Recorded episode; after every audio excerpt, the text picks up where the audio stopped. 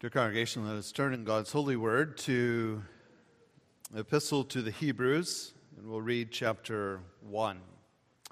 Let us hear God's word as it comes to us from the epistle to the Hebrews, chapter 1. God, who at various times and in various ways spoke in times past to the fathers by the prophets, has in these last days spoken to us by his Son, whom he has appointed heir of all things, through whom also he made the worlds, who being the brightness of his glory and the express image of his person, and upholding all things by the word of his power, when he had by himself purged our sins, sat down at the right hand of the majesty on high, having become so much better than the angels, as he has by inheritance obtained a more excellent name than they. For to which of the angels did he ever say, You are my son, today I have begotten you? And again, I will be to him a father, and he shall be to me a son. And when he again brings the firstborn into the world, he says, Let all the angels of God worship him. And of the angels, he says, who makes his angels spirits and his ministers a flame of fire. But to the Son, he says, Your throne, O God, is forever and ever. A scepter of righteousness is a scepter of your kingdom. You have loved righteousness and hated lawlessness. Therefore, God, your God, has anointed you with the oil of gladness more than your companions. And you, Lord, in the beginning laid the foundation of the earth, and the heavens are the work of your hands. They will perish, but you remain. And they will all grow old like a garment, like a cloak. You will fold them up, and they will be changed. But you are the same, and your years will not fail. But to which of the angels has he ever said, Sit at my right hand till I make your enemies your footstool? Are they not all ministering spirits sent forth to minister for those who will inherit salvation? Amen. May God bless the reading of his precious and infallible word.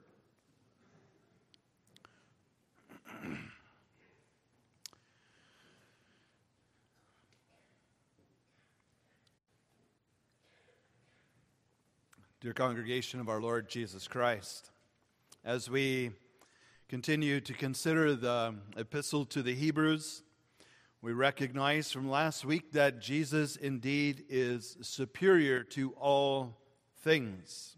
Superior, he is better than, and you can fill in the blank.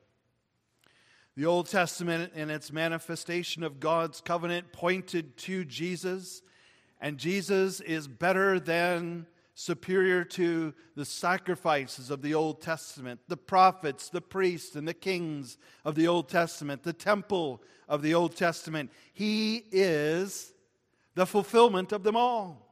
And so, therefore, he is superior in all things. And this wasn't just a message for the early Christian Christian Hebrews who were in danger of falling back into Judaism but really for all of us who by nature would set our hope and our fulfillment in anything else other than Christ, or place anything else equal to Christ or higher than Christ. And maybe we do that in many ways. Maybe even we make church higher than Christ by overly institutionalizing it and having traditions and, and putting our hope in preachers and elders and deacons and, and, and so on in the church. Maybe we do this in family where we, we, we, believe that, you know, as we raise our children, where hope is in covenant parents and, and, and really not necessarily in the Christ of the covenant and in our own instruction and our own guidance for our children. Maybe we put our hope in other institutions of this world, like, like governments. Maybe we, this was a huge issue in the early church where uh, kings were seen as deity and, and they had this Savior complex to them. But how is that much different today when, when governments are forsaking what we had originally built our countries on in Canada and the US and so on? Especially when we come under the headship of Christ Jesus, and when you take that away, then, then governments become a deity to themselves and, and take upon themselves a savior complex.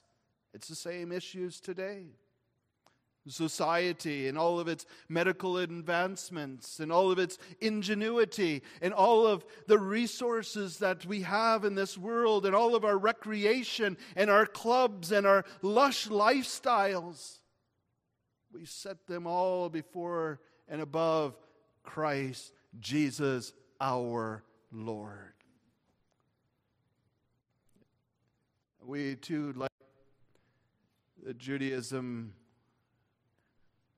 have placed our traditions and all of these things before and above Christ Jesus. If you don't, just look in the mirror for a little while and evaluate everything you do in life and think about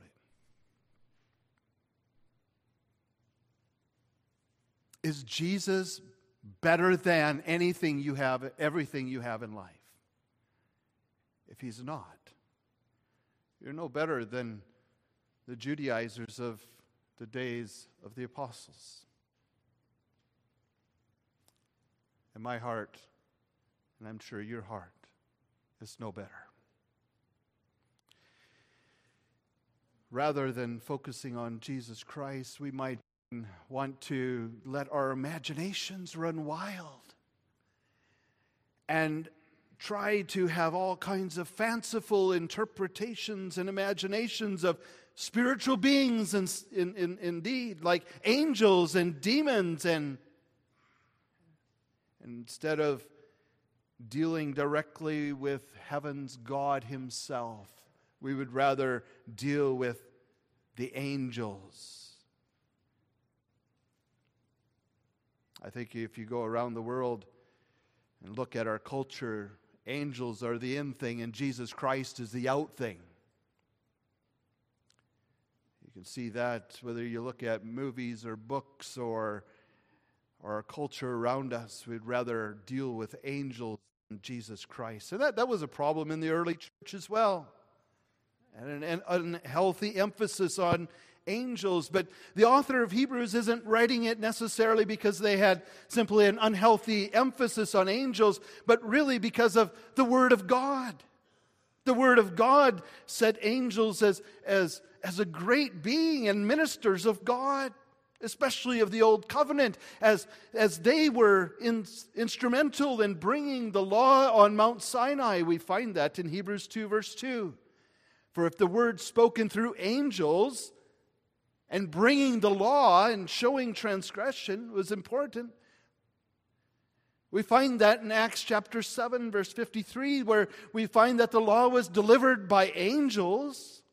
And so their mediation of the law of the Old Testament and their influence in the temple worship, even the cherubs at the mercy seat, we find that Judaism the early church would struggle with where do angels fit in and and and the author of Hebrews gets right to the point that Jesus Christ has been given a better name than angels.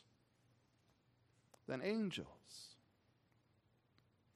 He's superior to angels. That's our theme for this morning. Jesus is superior to angels, and we'll see that especially as we look at Hebrews chapter 1. And our text will come primarily from verse 4 through uh, the end of the chapter. And you see in this transitionary verse in verse 4 that Jesus Christ, the Son of God, having become so much better than the angels, as he has by inheritance obtained a more excellent name than they. Our three points will be Jesus is superior to angels because he has a superior name, a superior position, and thirdly, a superior power.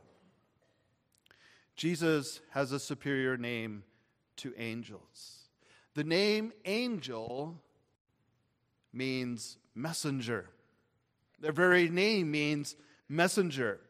It was a name given to them because they were the creation of God. We find in Colossians chapter 1 that indeed he, he's, uh, Jesus Christ is the firstborn over all creation. He's the head over all. He, he's created it all. And, and all things were created by him, both visible and invisible, whether thrones and dominions, principalities and powers, even angels were created by him and for him. And so they are Jesus' messengers, created by Jesus, to be his messenger. We find at the very end of this chapter in verse, verse 14 Are they not all ministering spirits sent forth to minister to those who inherit salvation? This is a rhetorical question. Yes, indeed, they are. They are God's messengers. But the name of Jesus is referred to here in Hebrews chapter 1 as the Son of God. We find that especially already in verse 1. He has spoken to us in these last days through his Son. In various times past, various ways, even through angels, he has spoken to our fathers by the prophets, but now has spoken to us by his Son. and now has obtained a more excellent name than they. And he goes on to say, and give his explanation of this based on even the Old Testament prophecies. In verse 5 For to which of the angels did he ever say, You are my son? Today I have begotten you. And here he's quoting Psalm chapter 2. And he's showing in Psalm chapter 2 that the Lord Jesus Christ, in all of his superiority, rest upon his inheritance of the very name, the Son of God. He is the Son of God. And that's really the author's burden here to show that this is the Son of God who's bringing in the new covenant to fulfill the old covenant the gospel has replaced and transformed the view of the law. The covenant, which is mediated by Christ, had formerly been mediated by angels. And now his purpose is to, to really to show them that his revelation through his son is so far superior than that of angels. And so hear him for his name's sake, because he has inherited a superior name, the name being God's Son. How did Jesus get this name? How did he inherit the name, the Son of God? Or when, maybe we could ask, did he inherit this name, the Son of God? Last week, say, Pastor, you said that he was the Son of God from all eternity. How did, when then is he saying that he will have this name? You are my son, today I have begotten you.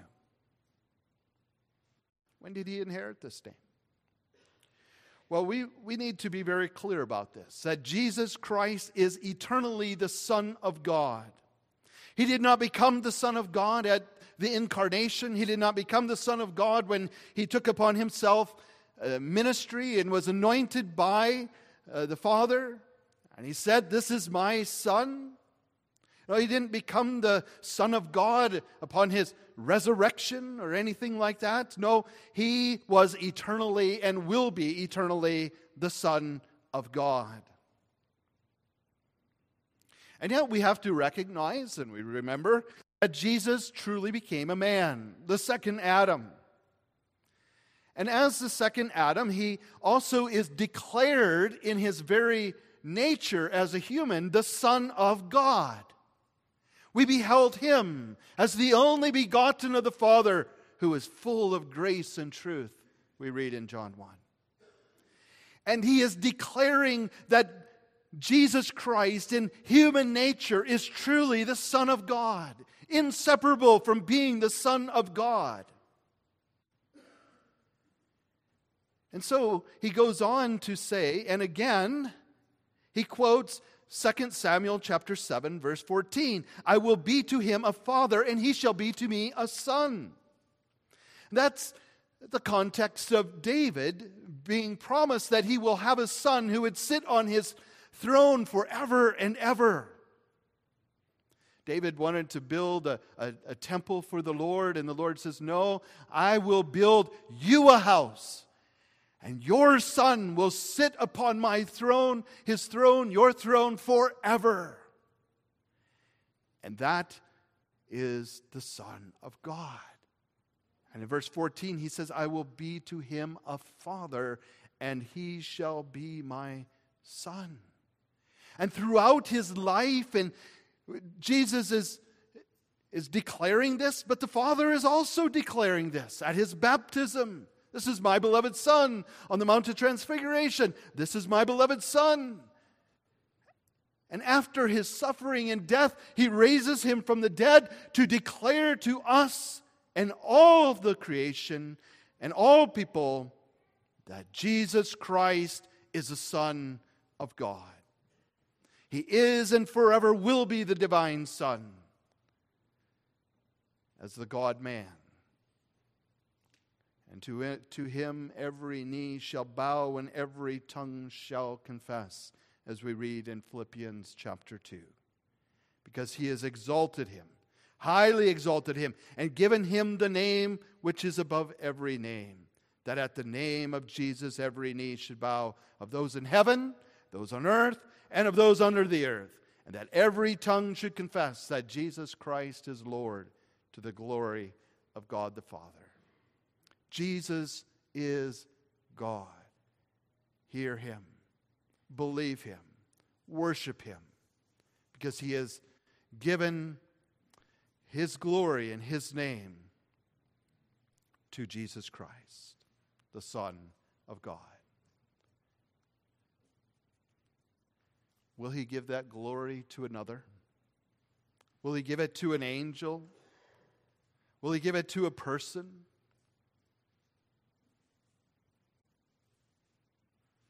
Will he? It's a trick question. No, he won't give his glory to another, but he will bestow his glory upon the sons and daughters of God. Wow. Has he ever said that to an angel? To be called the sons and daughters of God as his dear children, brothers and sisters of our elder brother, the Lord Jesus Christ, to be Christians anointed by the Holy Spirit, and to share in being a partaker of that anointing of Christ that he received in baptism. Well, certainly, the author of Hebrews has much more to say about this as we go through Hebrews. We'll just leave it there for now. But has he ever said that about even an angel?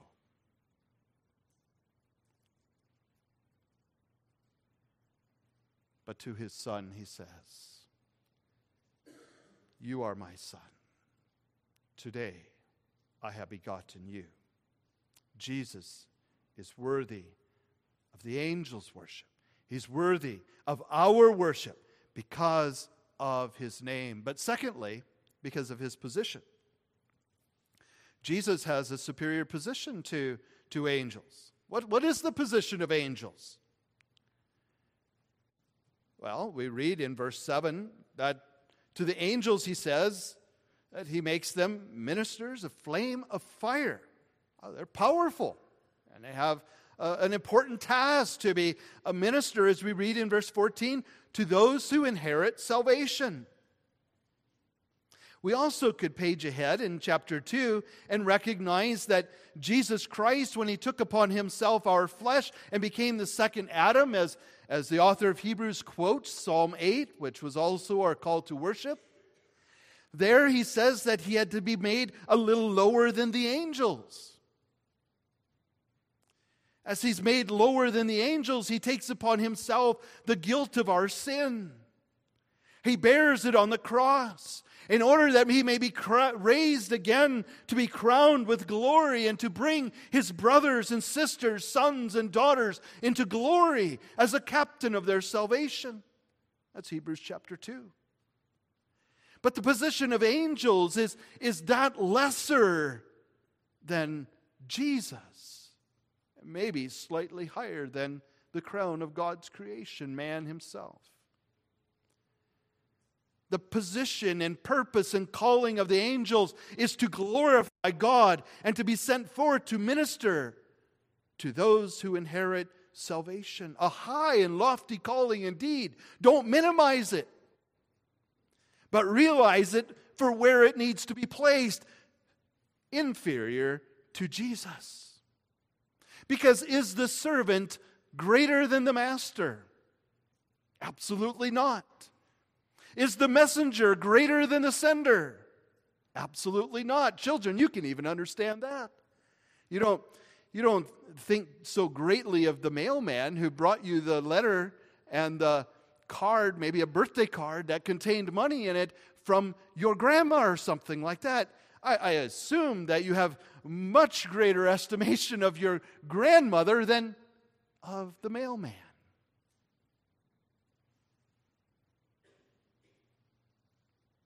Servant isn't greater than their master. Sometimes we have this saying, don't shoot the messenger.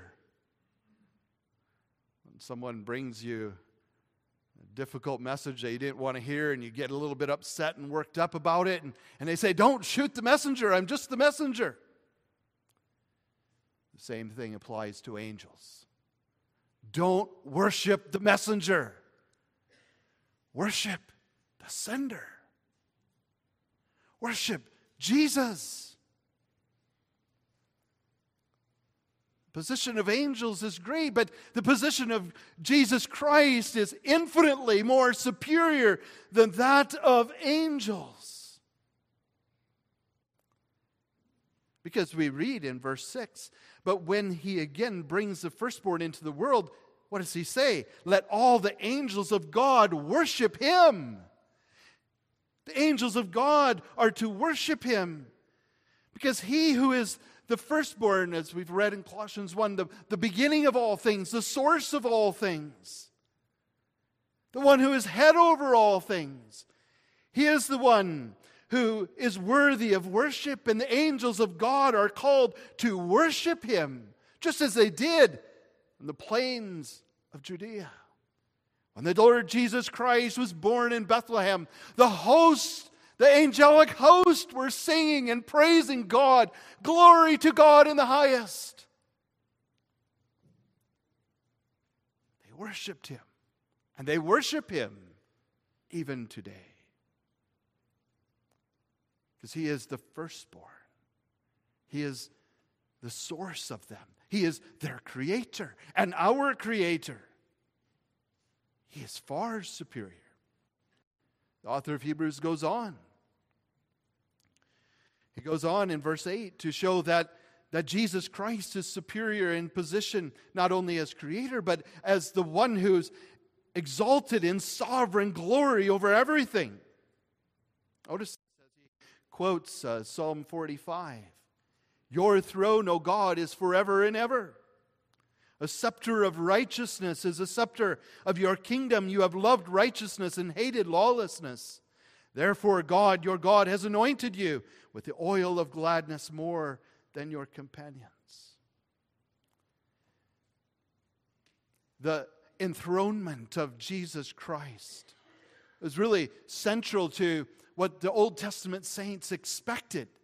And that's why the, the disciples were still asking him, even right before he ascended into heaven, Are you now going to set up your throne here in Jerusalem?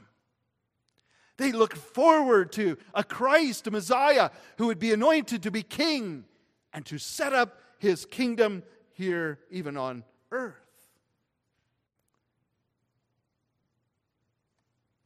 But his kingdom is not of this world. And he's superior even to the angels, whose kingdom is also not of this world, who are spiritual beings. You see this expectation of the Old Testament even in, in the promises. Glorious promises of Isaiah chapter 9 For unto us a child is born, unto us a son is given, and the government shall be upon his shoulder. He shall be called Wonderful Counselor, Mighty God, Everlasting Father, Prince of Peace, and so on. The government will be placed upon his shoulder in his prophecy. He's, wasn't Mary also told that the Lord God will give him the throne of his father David, and he will reign over the house of Jacob forever. His kingdom will have no end in Luke chapter 1. To the Son, he says, as he quotes Psalm 45, Your throne, O God, is forever and ever. This is a wedding psalm where the royal bride is, is being prepared, as it were, for marriage, and, and she sees her bridegroom in all of his glory. He's praising him for how handsome he is and, and how splendor, how much splendor he has, and how much majesty, and how he smells, and his strength, and everything else. And all of a sudden, the psalm explain, exclaims of the king, Your throne, O God, is forever and ever. That's the basis. This exaltation is, is really the righteousness of the Lord Jesus Christ, his perfect righteousness. A scepter of righteousness is a scepter of your kingdom. He has hated wickedness, lawlessness, and loved righteousness. Because he is the righteous one. The second Adam who, who lived a perfectly righteous life, a perfect life as the Messiah, as the Savior, in order to save sinners such as us. To whom else will you go for salvation and righteousness? You, O God, your throne is forever. Your scepter, your rule is righteousness today and forever.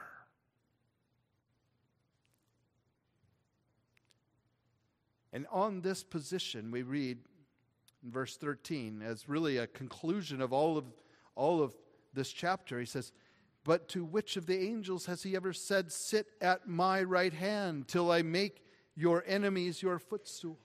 That's his position. Seated in power at the right hand of his Father.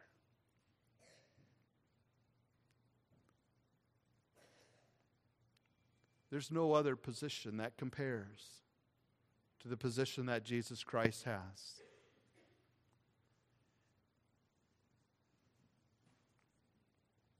Maybe I can ask you and myself who or what could have a higher position than Jesus Christ? Who or what do you consider to have a higher place in life than Jesus? And the answer to that will be to whomever you render obedience and serve outside of Jesus Christ. And when you render obedience and serve anything else other than Christ, you become a servant, a slave, in bondage to. Whether you become in bondage to sin, or Satan, or Satan's agents, or the world, or our culture, it will only lead to sorrow and death. But how about being a bondservant of the King of Kings? How about being his slave? How about being his servant? There's no other power given in heaven and on earth when I read the Bible other than to King Jesus. And he distributes that power and authority and uses people and even his angels. But he alone has power and authority. That's King Jesus. He's superior to all things and the angels. Interesting verse in verse 9. you have loved righteousness and hated lawlessness. Therefore, God, your God, has anointed you with the oil of gladness more than your companions. What does that say? What is the psalmist saying here, and what is the intention here of the Hebrew, uh, the author of the Hebrews? He's anointed Jesus Christ with the oil of gladness for his righteousness' sake and for his work's sake. He's given him a kingdom. He's given him a name. He's given him a position in that kingdom. And he's given him subjects of that kingdom more than all of his companions. And so that means he's also anointed his companions with gladness. It's just that Jesus Christ has been anointed in a far greater way. Isn't that so true when we think about Isaiah chapter 61? Isaiah chapter 61, we, what do we find? The Spirit of the Lord, God, is upon me, because the Lord has anointed me to preach the good tidings to the poor, sent me to heal the brokenhearted, to proclaim liberty to the captives, the opening of the prison to those who are bound, to proclaim the acceptable year of the Lord and the day of vengeance of our God. But what does that do? What gladness does that produce? To comfort all who mourn to console those who mourn in Zion, to give them beauty for ashes, the oil of joy for mourning, the garment of praise for the spirit of heaviness, that they may be called the trees of righteousness, the planting of the Lord, that he might be glorified. You see, his companions receive from the overflow of his anointing beauty for ashes, gladness for mourning praise instead of despair, righteousness instead of unrighteousness. It's all because of the bounty of our King, King Jesus, the firstborn, the head of creation, the source of it all, the Son of God, our elder brother. All blessings flow from him, from that position he holds at the right hand of God. It's not only a position that he has, but he also has the power to accomplish it. Sometimes we say of governments um, when they get elected into office and, and they, they may, might have a president, uh, for example, of the United States, and he's, he's, he's elected as the president of the United States, and, and yet, and that particular party might might also have the Senate and the House of Representatives, and, and they overwhelmingly are have elected other party leaders to, to lead them. So you might have a, a, a, Republican president with a Democratic Senate and a Democratic House, and you say the Republican president has no power. He has a position as a president of the United States, but he really has no power to govern as he would like to because he doesn't have the support of the House of Representatives and the Senate. I don't know Canadian politics quite well enough yet to be able to speak speak on how that works in Canadian politics, I know it works differently. So that's why I use, uh, use the U.S., because I know that far better. But you have a leader then who has no power, no real authority to govern how he would. But Jesus Christ has the position as the King of Kings, and he has the power of the King of Kings. The power, the authority. The power of angels is not a power they have within themselves. Yes, they are powerful, but it's a derived power. It's a power that comes from God. I don't want to take away from the fact that the Lord sends angels to do powerful things but they themselves are not the source of that power. And I will confess I don't see the spiritual around me, the spiritual world around me, and yet I believe it because of God's word. I believe God uses angels to do mighty things even today.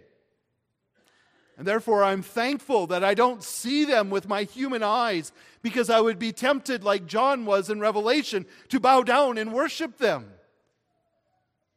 I'm thankful that I don't see them and what they do for us. And I appreciate them, but I don't worship them. There's a difference. Think about the power of angels. Power of angels to go unlock prison doors. Peter was in prison. Are they not ministering spirits sent to say, serve for the sake of those who inherit salvation? Think about 2 Kings chapter 6 with Elisha. And the Samar- Samaritans are coming to Dothan to take him. And his servant is, is, is really agitated, really nervous. And he says to Elisha, What are we going to do now? The, the, the armies had camped around them. Elisha says to him, Oh, so stop a second. And he prays to God and he says, God, open up his eyes so that he might see. And the Lord opened his servant's eyes and he saw the host, the angelic host, the armies. The armies. Elisha says, They are more than they who are against us. They struck the people with the Samaritans with blindness. Uh, they struck, struck the Syrians with blindness and led them into Samaria.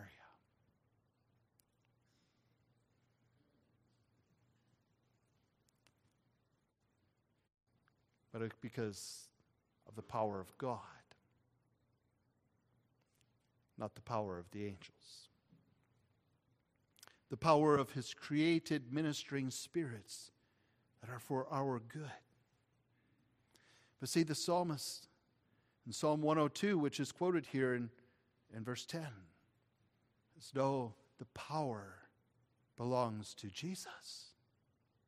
Psalm, or sorry, Hebrews 1, verse 10 quotes Psalm 102. You, Lord, in the beginning laid the foundation of the earth, and the heavens are the work of your hands. He's the creator. They will perish, the whole creation will perish but you remain. They will all grow old like a garment, and like a cloak, you will fold them up, children, just like your mother would fold up the clothes so nicely. The Lord Jesus Christ will take the heavens and the earth, and, and he, will, he will fold them all up. The whole universe will be folded up like a garment.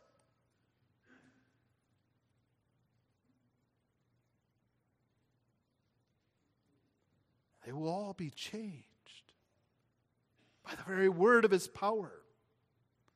But he remains the same, and his years will not fail. This is a very interesting psalm. I don't know if you noticed when I led, led us in prayer. I thought uh, Psalm, when you read the whole context of it, related with, I'm sure, our hearts on many, many occasions. It's a psalm of lament. It's a psalm that cries out to God for deliverance.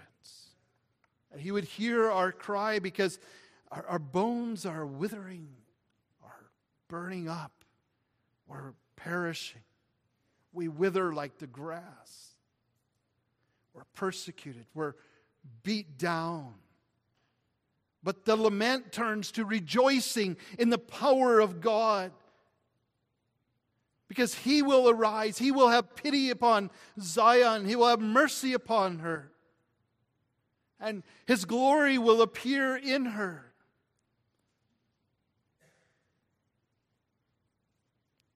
They will all perish.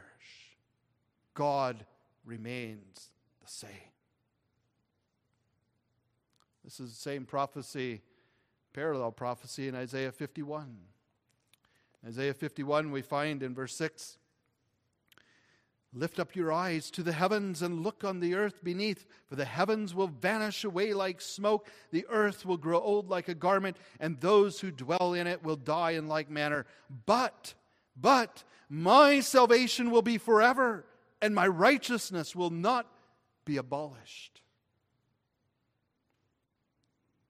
There is power in Jesus, in his creation, in his redemption of all things.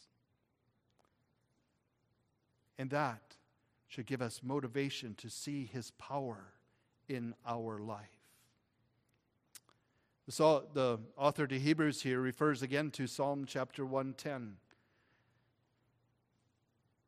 Sit at my right hand till I make your enemies your footstool.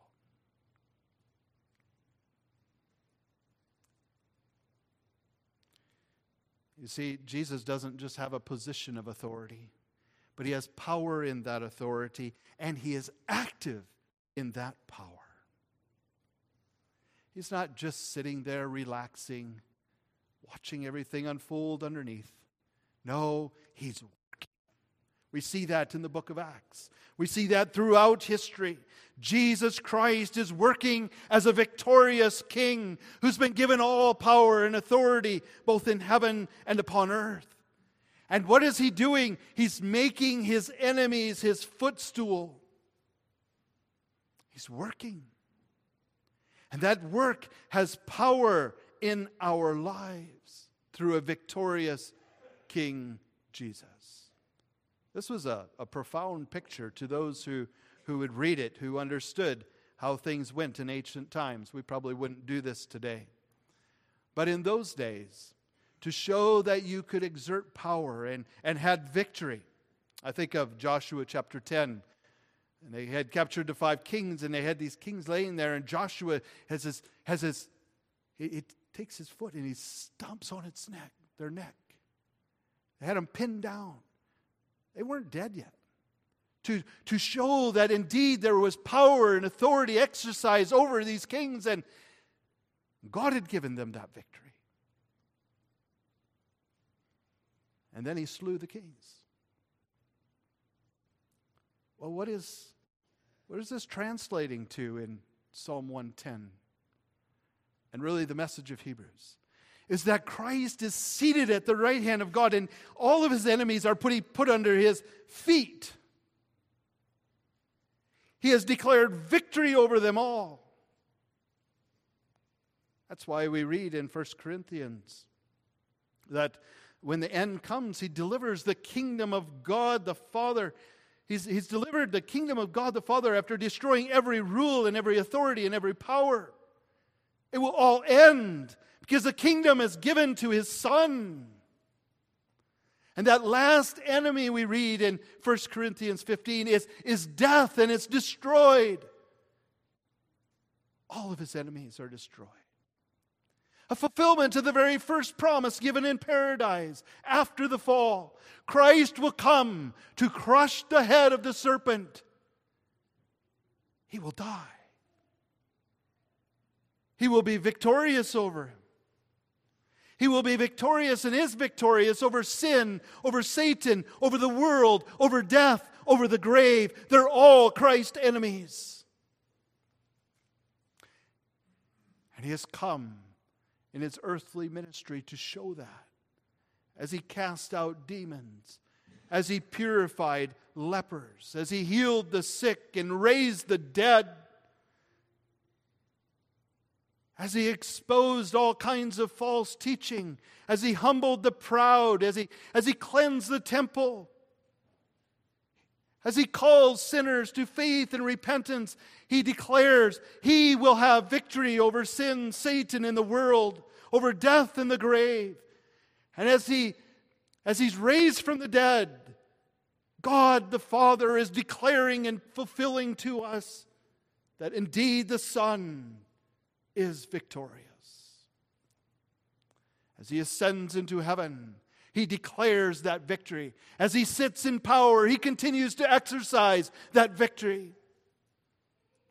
It's a victorious power.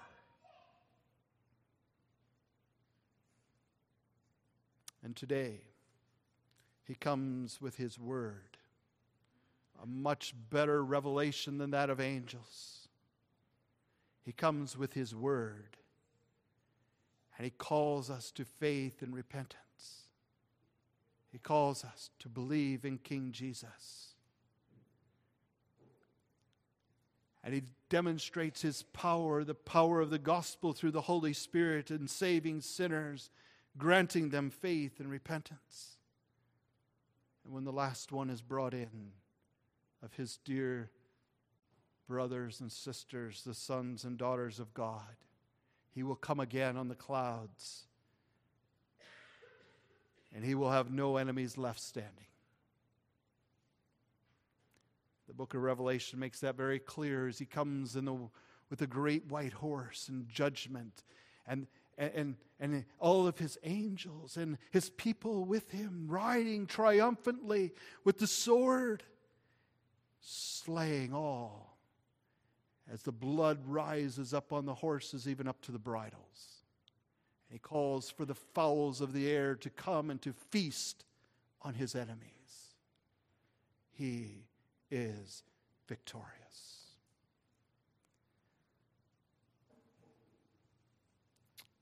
He sits enthroned with power. And the goal of his activity is to put his enemies under his feet. And the praise of his victory resounds through heaven in Revelation 11. The kingdom of this world has been the king become the kingdom of our Lord and of his Christ, and he shall reign forever and ever. Because there's power in his name. There's power in his word. There's power in his work. There's power in his position. And so he says, Hear him.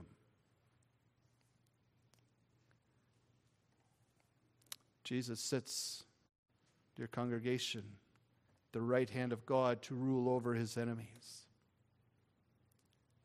and to send his angels to minister to those who inherit salvation. I don't know if you noticed something, but you and I are only one of two people one of two people. Either we are Jesus' enemy who is being put under his footstool, or we are subjects of his inheritance. And he sends his angels as ministering spirits. Flames of fire, as quick and speedily as the wind, to grace us with every blessing from Christ Jesus.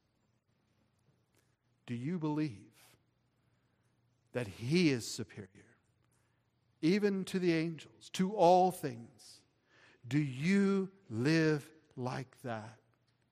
Do you confess that He is King? Or are you, are you too like the Hebrews, in danger of neglecting such a King, King Jesus? That's what we'll see next time as a purview, the next verse, we must give the more earnest heed to the things we have heard. And what must I then do?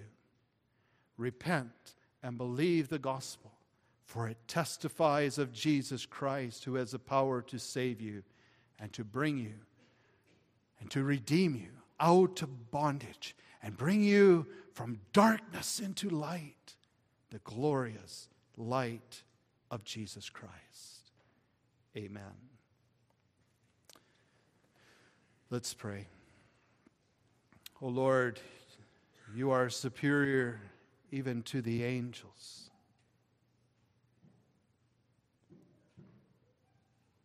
Lord, so often we confess that we put our hope and our confidence in things that we can see. We put our hope and confidence in people we can see. And even if we can't see physically, and so often we don't still want to come face to face with who you are. And So we would rather consider the angels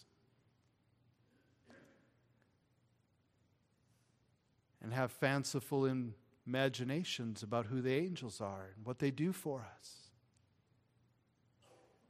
But, oh Lord, help us to see today that our confidence is in nothing else than the Lord Jesus Christ, who sits on his throne, who has been given all power and dominion both in heaven and upon earth. Oh Lord Jesus, take away anything and everything we might put our trust in other than you and our confidence in.